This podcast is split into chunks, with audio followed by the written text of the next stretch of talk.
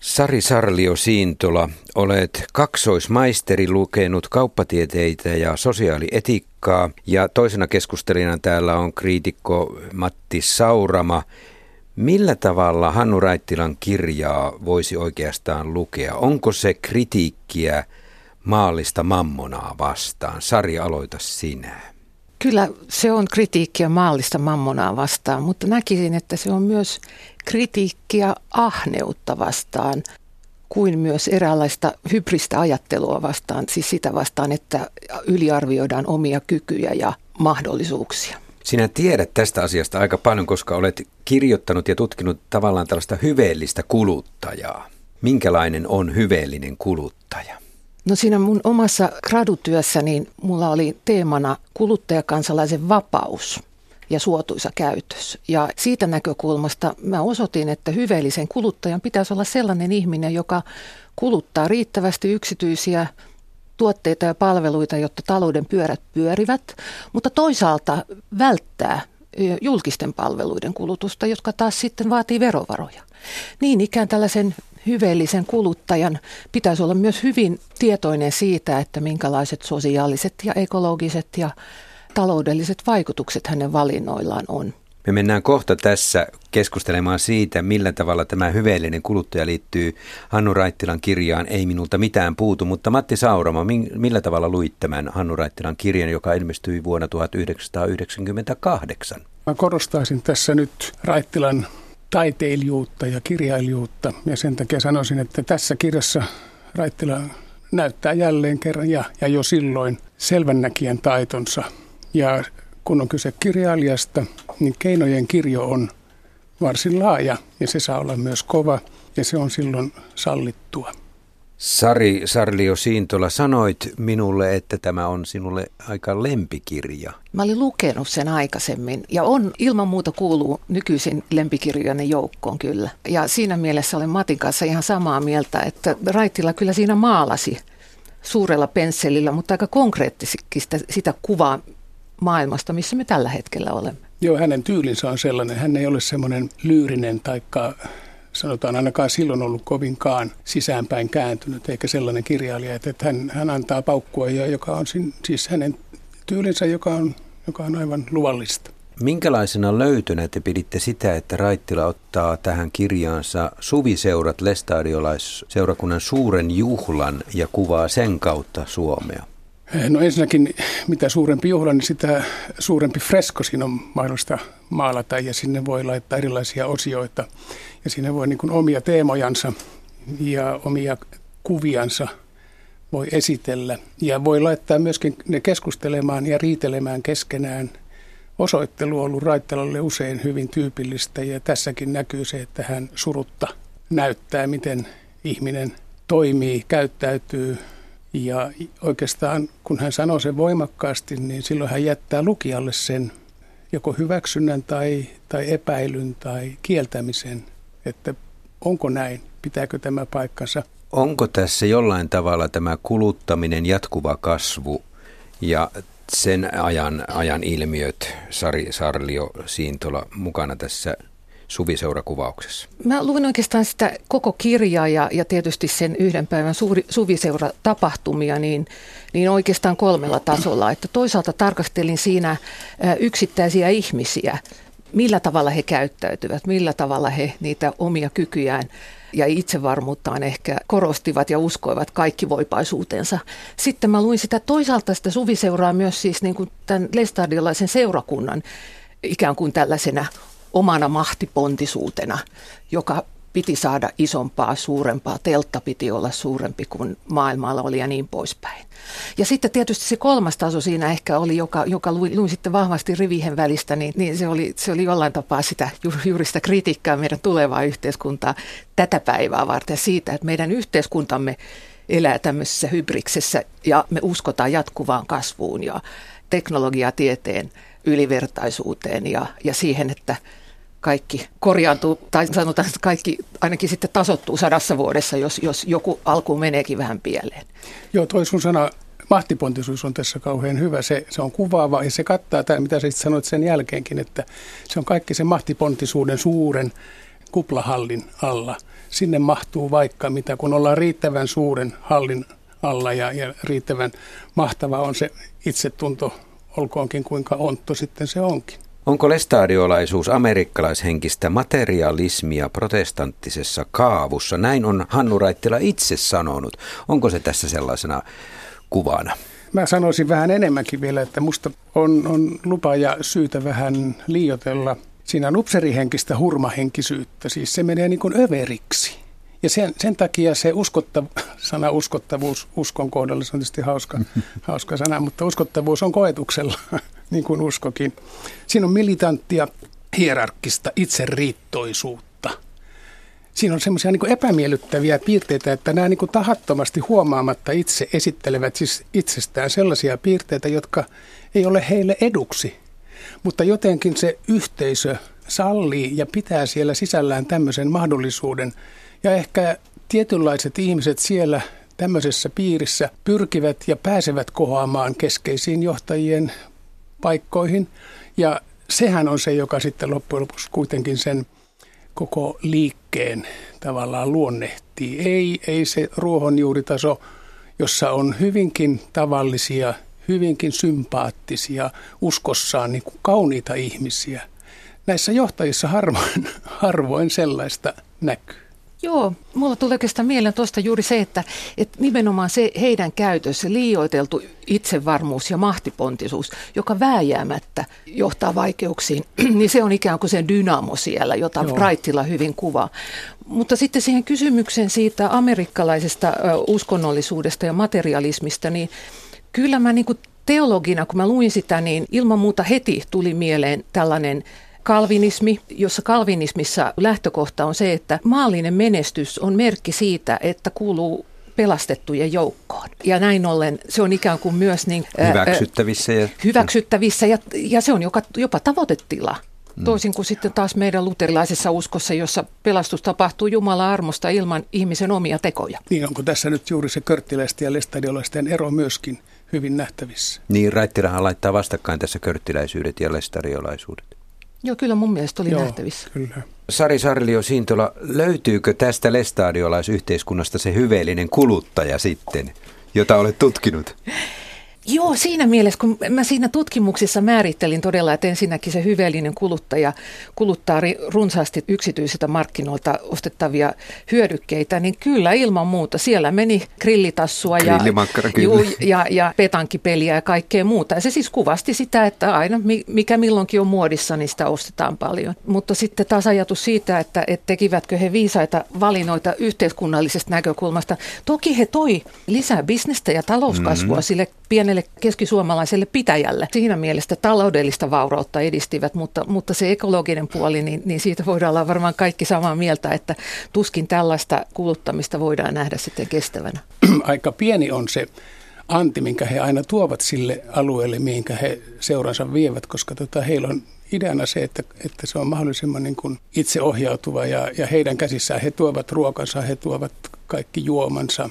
Paikalliset kauppiat, mä oon kuullut siitä, että ne ovat aika närkästyneitä siitä, että tulee kymmeniä tuhansia ihmisiä ja, ja kate ei juurikaan nouse. Onko se sitten itseriittoisuutta vai itsekkyyttä, en tiedä, mutta, mutta eivät he ainakaan siinä suhteessa sosiaalisia ole, eivätkä ajattele lähimmäistä, mutta, että voisivat jakaa. Niin, ehkä tavallaan se lisäbisnes ja talouskasvu sitten ei kohdentunut pelkästään sinne keskisuomalaiselle alueelle, vaan ennemmin sitten niihin piireihin, mistä lestadilaiset itse tulivat.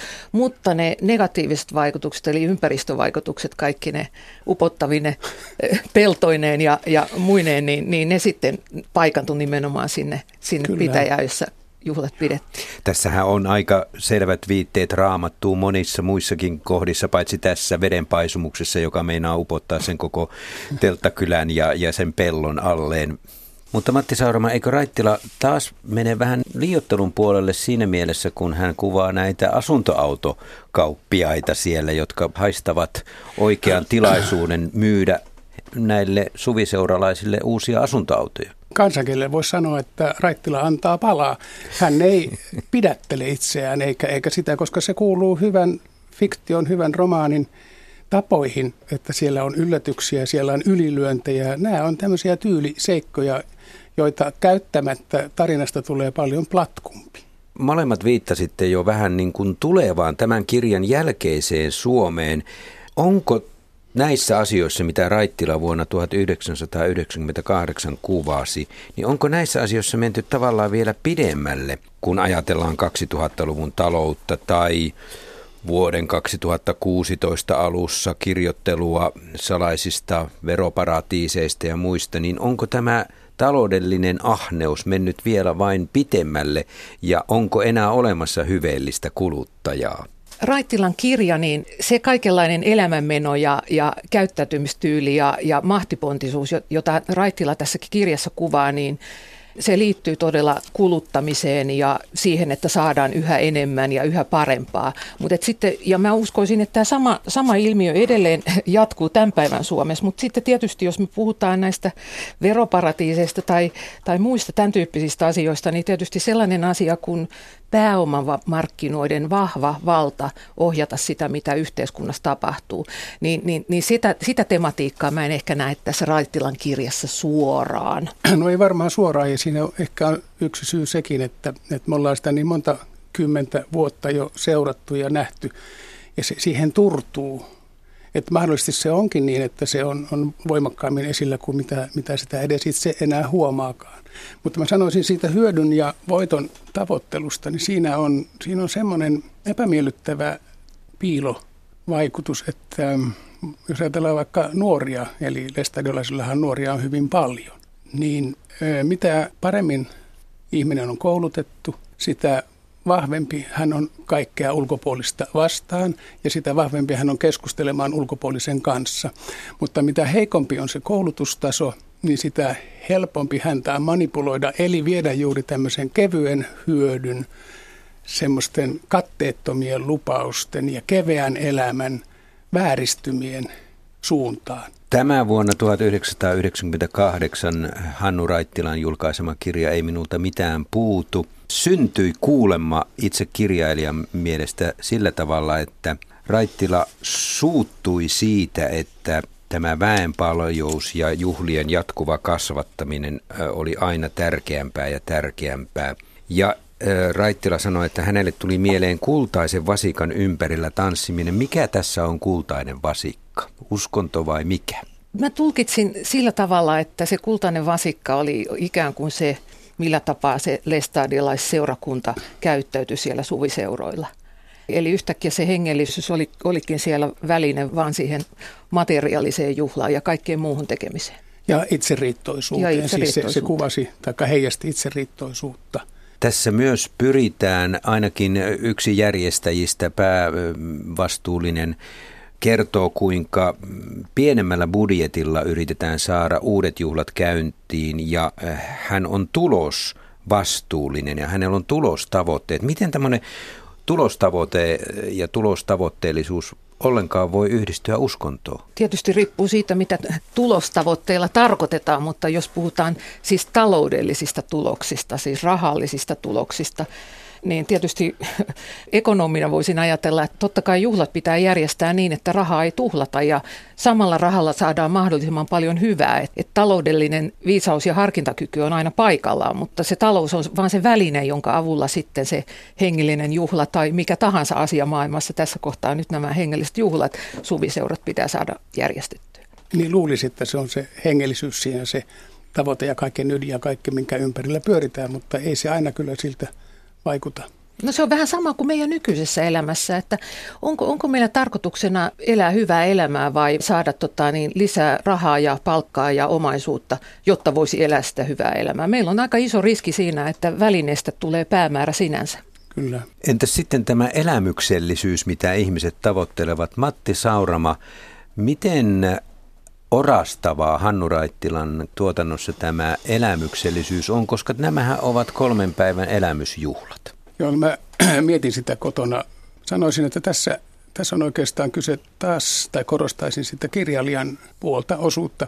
Hänen täytyy koettaa keksiä ja hänen täytyy niin kuin antaa pään tuottaa sellaisia piirteitä, ominaisuuksia romaaniin, jotka kohottaa sitä, jotka pitää sen elävänä. Ja elämyksethän on semmoisia, mitkä niin kuin sattuu hyvin lukijaan, kun siitä tulee tämmöinen huumaava. Se on sama kuin jos viedään, jos ajatellaan vaikka 25-vuotiaita viedään Flow-festivaaleille, niin ne on aivan haltioissaan ja lähes voisi sanoa, että kaikki. Että se elämyksellisyys on niin mukaansa tempaava, että Raittila on huomannut jo silloin tässä ensimmäisessä romaanissaan, että tällaista kannattaa käyttää. Ja onnistuu siinä erittäin hyvin. Siitähän tulee vähän karnevalistinen, siitä tulee vähän hullu tästä koko tilanteesta. Se menee niin yli. Se on höpsöä. Siinä on myöskin lämpöä, koska hän ei, hän ei tavallaan, hän ei ole tuomari, mutta hän niin kuin raasti näyttää, kuinka hupsuja nämä ihmiset ovat näissä tavoitteissaan ja, ja toimissaan. Leinosen pappa on tässä yksi hahmo 1900-luvulla tai vuonna 1900 syntynyt pappa, joka kehitteli sähköä kylään. Oliko teille mielenkiintoista, että Raittila vertaa tai rinnastaa jollain tavalla sähkön ja uskonnon, että kumpaakaan emme näe, mutta se on voimakas tekijä. Minun mielestä oli hauska ilmaisu. Tuli siinä vielä mieleen vanha sanonta, että lisäksi on se, se on sinistä ja se sattuu. mutta tota niin, mutta, se, mutta se, siitä sähköstä tuli mulle itselle mieleen vielä toinenkin näkökulma. Eli, eli tämä Johannes Leinoni, joka, joka muutti sinne myllylle, niin hän siellä jotenkin viittasi siihen, että, että vapautta on 24 volttia, eli kun pystyy olemaan irti runkoverkosta. Ja mä jotenkin ajattelin näin, että tämä ajatus korosti nimenomaan sitä, että Johannes halusi pois siitä hullunmyllystä hybriksestä joka tasolla, joka oli sitä mahtipontisuutta niin yksilön kuin sen liikkeen kuin koko yhteiskunnan ympärillä. Ja, ja sen takia hänelle tämä 24 volttia oli tärkeä asia. Ja, ja näin ollen niin kuin tavallaan se runkoverkko. Me, meillä on nyt jotenkin semmoinen runkoverkko tässä hyvinvointiyhteiskunnassa, että se, se, se ikään kuin pakottaa meitä juoksemaan ja kuluttamaan lisää ja uskomaan itteemme vähän ehkä liiankin vahvasti. Ja siitä huolimatta se pätkii. Tämä on hyvä. Tämä on hyvä pointsi. Se pätkii, mutta, mutta se korostaa tavallaan myös siis sitä, että nyt kun meidän hyvinvointiyhteiskunta ja, ja meidän elämänmuotomme on niin vahvasti kiinni talouskasvussa ja työllisyydessä, jotta meidän palvelut voidaan tuottaa ja, ja jokaiselle voidaan taata tavallaan hyvät edellytykset elää hyvää elämäänsä, niin mitä enemmän me kiinnittäydytään näihin markkinoihin, sitä haavoittuvampia meistä tulee – ja sitä enemmän me, meillä on riskinä, että me kavennetaan itse asiassa meidän omaa valinnanvapauttamme toimia. Onko meillä enää mahdollisuutta olla kuluttamatta? Joo, se, siinähän käy niin, että tulee se vastakkainen vaikutus, että kun johonkin pyritään oikein vimmatusti ja, ja lyödään yli, niin sehän lyö takaisin. Siis onko Raittila ollut vuonna 1998 tavallaan jo näkiä eteenpäin, että me kaipaisimme tällaisia itsenäisiä mahdollisuuksia irrottautua runkoverkosta ja toimia itsenäisemmin ja vapaammin? Mä oon yhteen sun kysymykseesi kirjoittanut vastauksen, että siinä näkijä, missä tekijä. Mä oikeastaan tätä runkoverkko metaforaa hyväksi käyttääkseni, niin yritin just sitä viestittää, että nimenomaan näin mä ajattelen. Ja näin mä niin kuin itse siinä mun, mun, mun sosiaalietiikan gradussakin totesin, että meidän hyvinvointiyhteiskunnan nykyinen niin kuin vanha hyvä kehä – hyvinvoinnin ja työn ja talouden välillä on murtunut ja nyt pitäisi löytää uudenlaisia malleja. Se vanha runkoverkko ei enää toimi. Ehkä tämä maailma hiljalleen muuttuu. Niin, me ollaan varmaan uuden edessä. Odotetaan.